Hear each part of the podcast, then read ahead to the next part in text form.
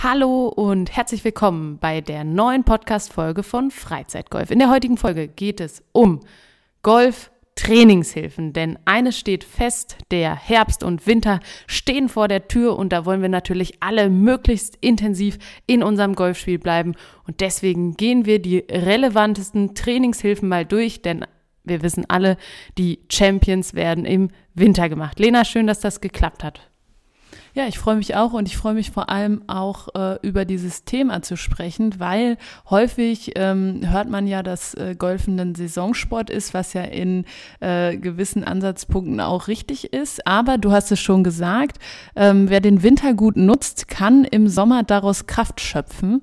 Und ähm, deshalb ist es natürlich unser aller Ziel, möglichst gut und ja auch vor allem gut vorbereitet durch den Winter zu gehen.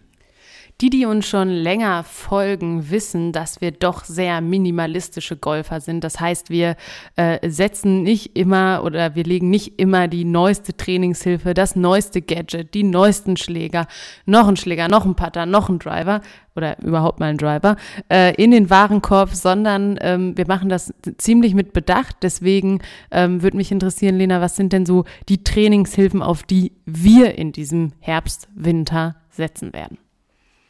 Ähm, ja, sehr gute Frage. Also ähm, für mich ähm, ist es zum einen eben äh, ganz klar eine Puttingmatte. Man kann ähm, beim Putten sehr, sehr viele Schläge sparen oder auch sehr, sehr viele Schläge äh, obendrauf bekommen. Ähm, das kann man auch äh, indoor sehr gut üben.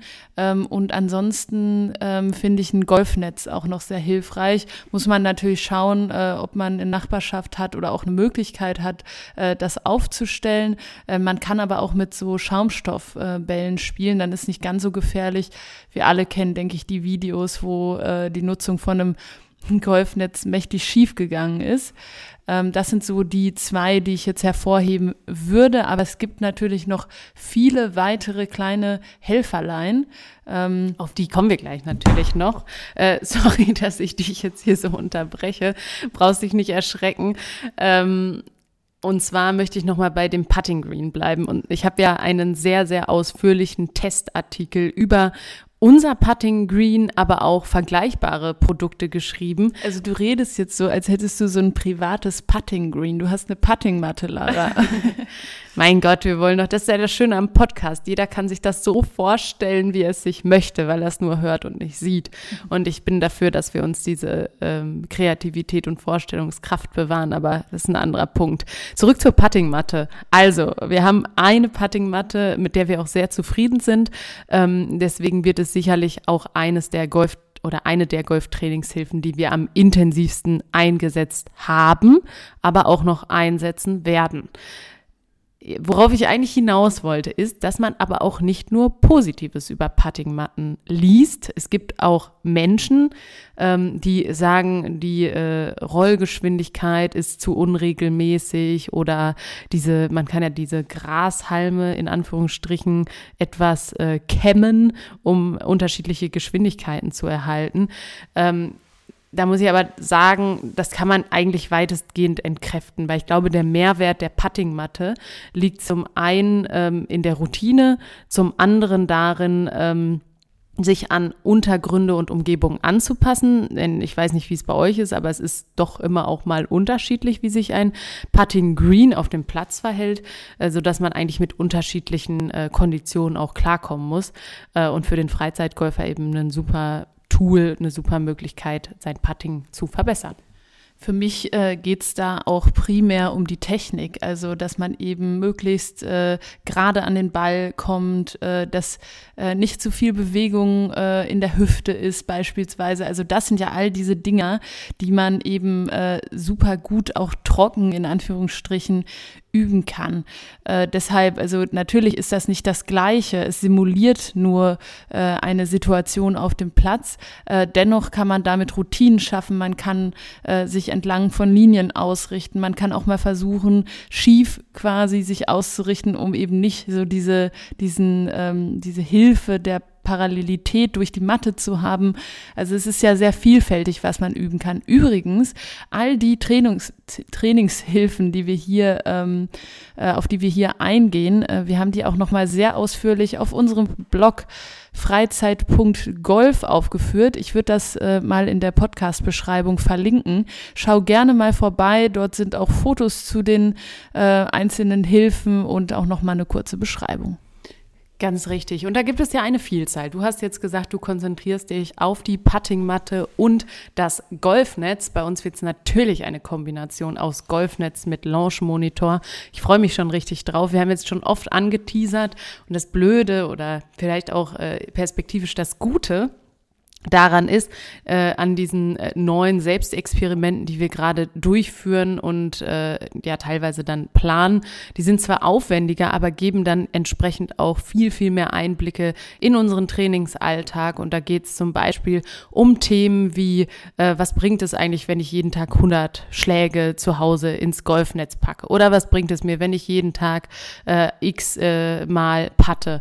Und da wollen wir eben genau analysieren, vorher gucken, wie sind unsere Zahlen auf der Runde und dann wirklich mit Statistiken und Auswertungen rangehen und schauen, was das bringt.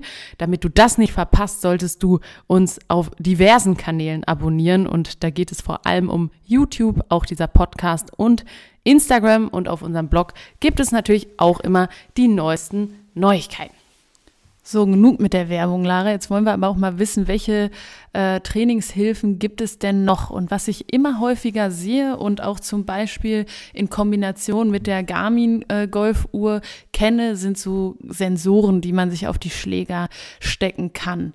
Ähm, sind, ist das was, wo du äh, sagst, hey, äh, das, das könnte mir helfen oder äh, was, welches andere Hilfsmittel würde es wohl ausschließen? Ist jetzt vielleicht nicht so ein Herbsttrainings-Gadget äh, oder muss es auch nicht. Wintertrainingsgadget, ähm, weil man das natürlich auf dem Platz benutzt.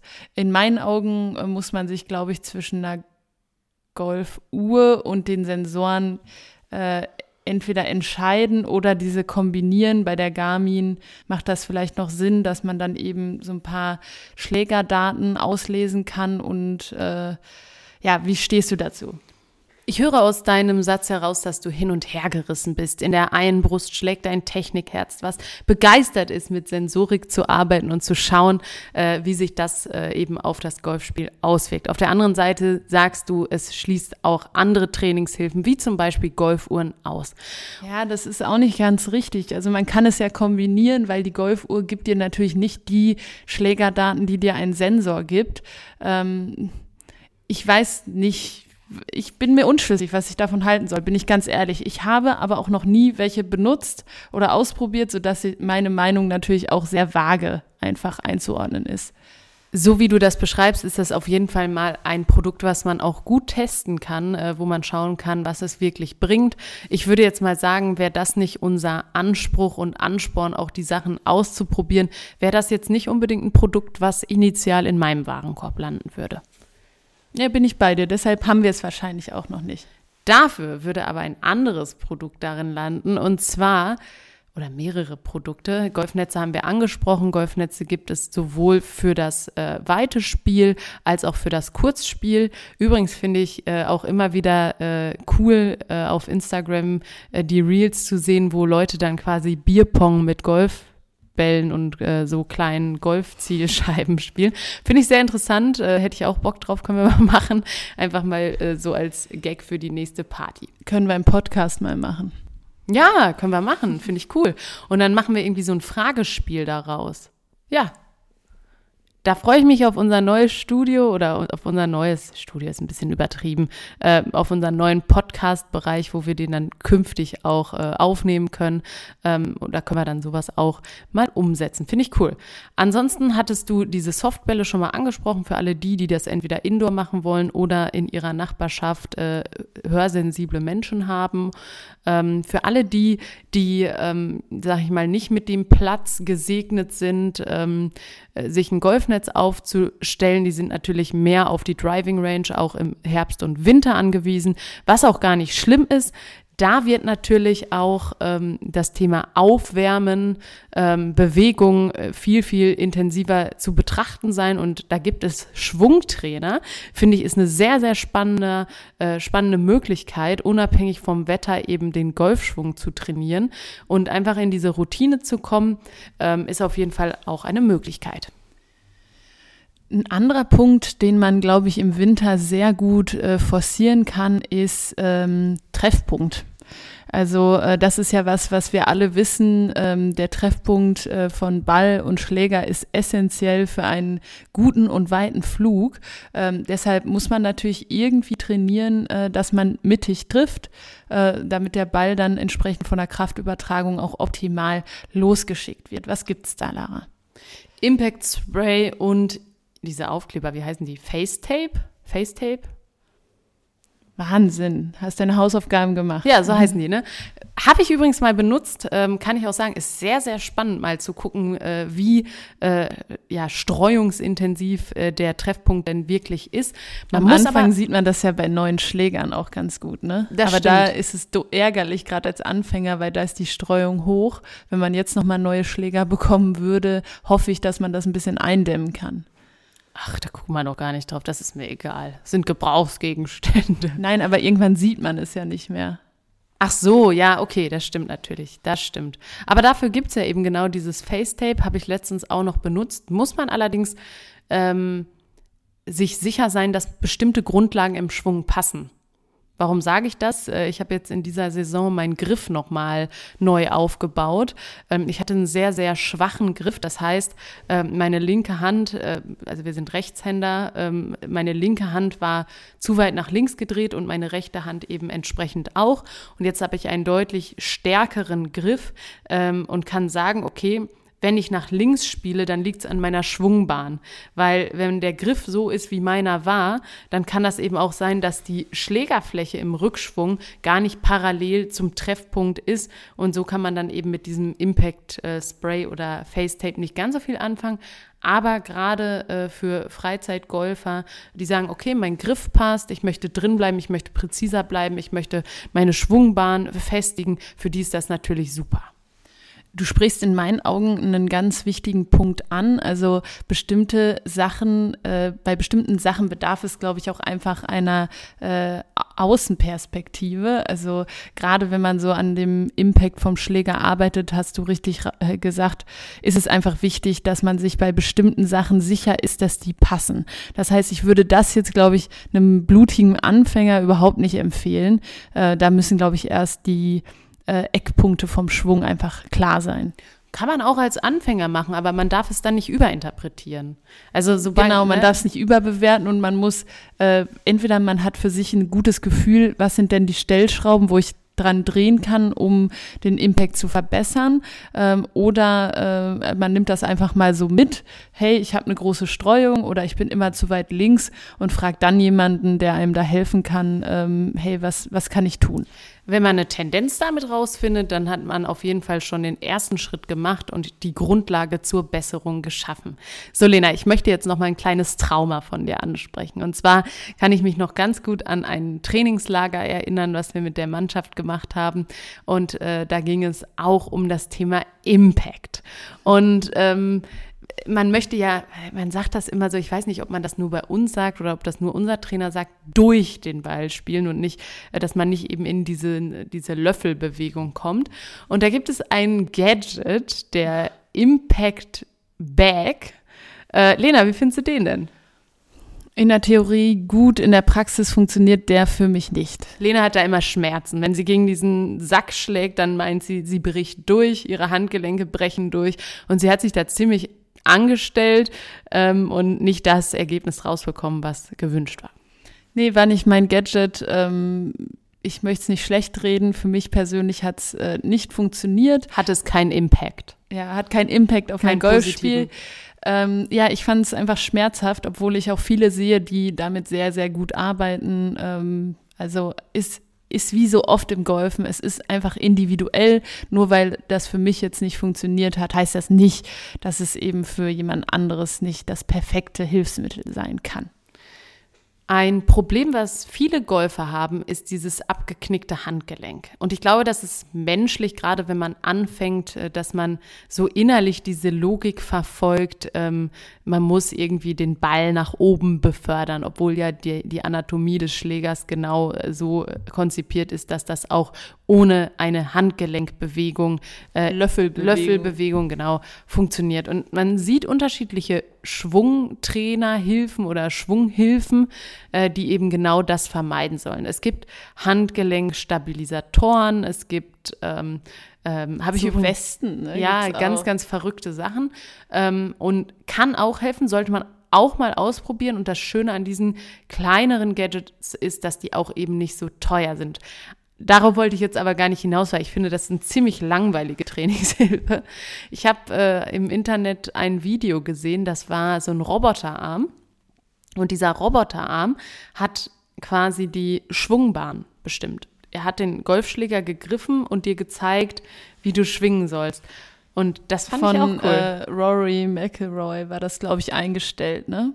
Wie ein Pro äh, quasi ähm, ja seine Schwungbahn äh, ausgefeilt hat und ähm, man sieht dann, wenn Amateurgolfer bzw. Freizeitgolfer dann entsprechend an diesen Roboterarm gehen, wie erstaunt und überrascht sie sind, wie man schwingen soll. Ja, wie anders im Profibereich geschwungen wird. Aber fand ich auch super spannend. Ähm, vielleicht hat man irgendwann mal das Glück, dass äh, man so einen Roboter begegnet weil das würde mich auch wirklich interessieren. Äh, auf Bildern sieht man natürlich schon ansatzweise, dass das Timing ganz anderes ist, wie lange der Schläger eigentlich nicht nach unten geführt wird. Also es ist schon Wahnsinn, ähm, wie das eigentlich richtig funktioniert und wie weit man dann davon weg ist. Absolut. Vielleicht können wir mal so die spannendsten Reels zusammensammeln und äh, darauf reagieren. Ähm, Finde ich auch mal cool als Podcast-Format. Muss man ein bisschen beschreiben, was man sieht, dass eben auch die Hörerinnen und Hörer, die nur zuhören, wie das ja auch eigentlich ganz normal ist für einen Podcast, äh, eben auch auf ihre Kosten kommen. Aber ich glaube, da gibt es ganz, ganz viele spannende Sachen, äh, die, die man da, auf die man nochmal reagieren kann. Ich weiß, dass ich dir da schon ganz viele bei Instagram geschickt habe. Also da haben wir auf jeden Die Fall Sammlung eine lange komplett. Collection, genau. Noch nicht Falls ihr aber auch äh, coole äh, Reels gefunden habt oder ähm, ja, welche, die euch zum Schmunzeln gebracht haben oder zum Staunen, äh, schickt sie uns gerne bei Instagram, ähm, meldet euch bei uns, auch gerne per Mail. Ähm, wir sind über eure Nachrichten immer sehr dankbar.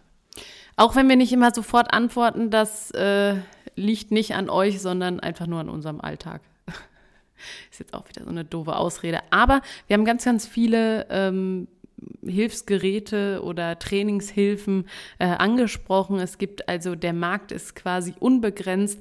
Wir werden uns zunächst auf die Nutzung von ähm, Launch Monitor, Puttingmatte und Golfnetz konzentrieren, werden dazu intensive Selbstversuche durchführen, euch natürlich daran teilhaben lassen und wir freuen uns, wenn wir das erste umfangreiche Selbstexperiment hinter uns haben, weil es doch schon äh, mit deutlich mehr Aufwand verknüpft ist, als in Anführungsstrichen einfach nur, wirklich Anführungsstrichen, äh, eine Runde auf dem Platz aufzunehmen. Aber dafür gibt es vielleicht auch ähm, noch mehr Möglichkeiten, dass ihr aus den Videos was mitnimmt. Also, schaut gerne auf unserem Blog vorbei. Dort sind nochmal alle Trainingshilfen ausführlich aufgeführt. Ähm, wenn ihr Fragen habt, stellt sie uns gerne.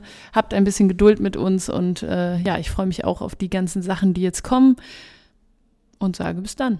Lena muss die, die Abmoderation machen. Das muss sie noch mal ein bisschen üben. Denn ich möchte natürlich noch mal darauf hinweisen, dass man unsere, unseren Podcast auf äh, Spotify bewerten kann. Wir wären natürlich dankbar, wenn ihr uns da eine gute Bewertung hinterlasst. Ähm, ein paar haben es schon gemacht. Gut heißt natürlich fünf, fünf Sterne. Sterne. Nein, natürlich eine ehrliche Bewertung. Wenn es Kritik gibt, Anregungen, äh, gerne ähm, eine Nachricht schreiben. Dann können wir uns da auch weiterentwickeln. Und in diesem Sinne würde ich sagen, bis zum nächsten Mal. Ciao, macht's gut. Tschüss.